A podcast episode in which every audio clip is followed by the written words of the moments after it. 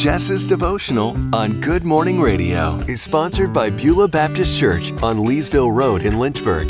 Beulah Baptist Church is a gospel based and ministry focused church that feels like home. To find out more, join us this Sunday at 11 a.m. for worship. Just when you think it's too late, that's when God whispers, We don't use the same watch. This devotion I got from one of my friends on Instagram, and it was so encouraging. I just wanted to pass it along. She said, I had a conversation with a friend yesterday, and they likened the timing of God to jumping double dutch. You remember double dutch? We used to jump double dutch as a kid. Uh, I wouldn't dare try to do it now because I'd probably break a hip or something. But remember, she said, outside the ropes, waiting on the perfect time to jump in. If you jump in too soon, you'll get tangled in the ropes. If you wait around, you might miss your turn.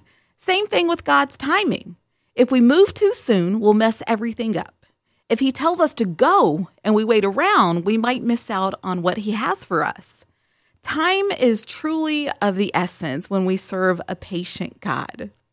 He is preparing us for the right season, and in due season, it will make sense. Until then, we just have to keep trusting His will and timing are perfect.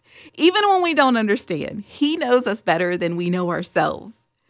In Ecclesiastes, it says, There is a time for everything and a season for every activity under heaven, a time to be born and a time to die, a time to plant and a time to uproot, a time to kill and a time to heal, a time to tear down and a time to build, a time to weep and a time to laugh, a time to mourn and a time to dance, a time to scatter stones and a time to gather them, a time to embrace and a time to refrain, a time to search and a time to give up, a time to keep and a time to throw away, a time to tear and a time to mend, a time to be silent and a time to speak, a time to love, a time to hate, a time for war, and a time for peace.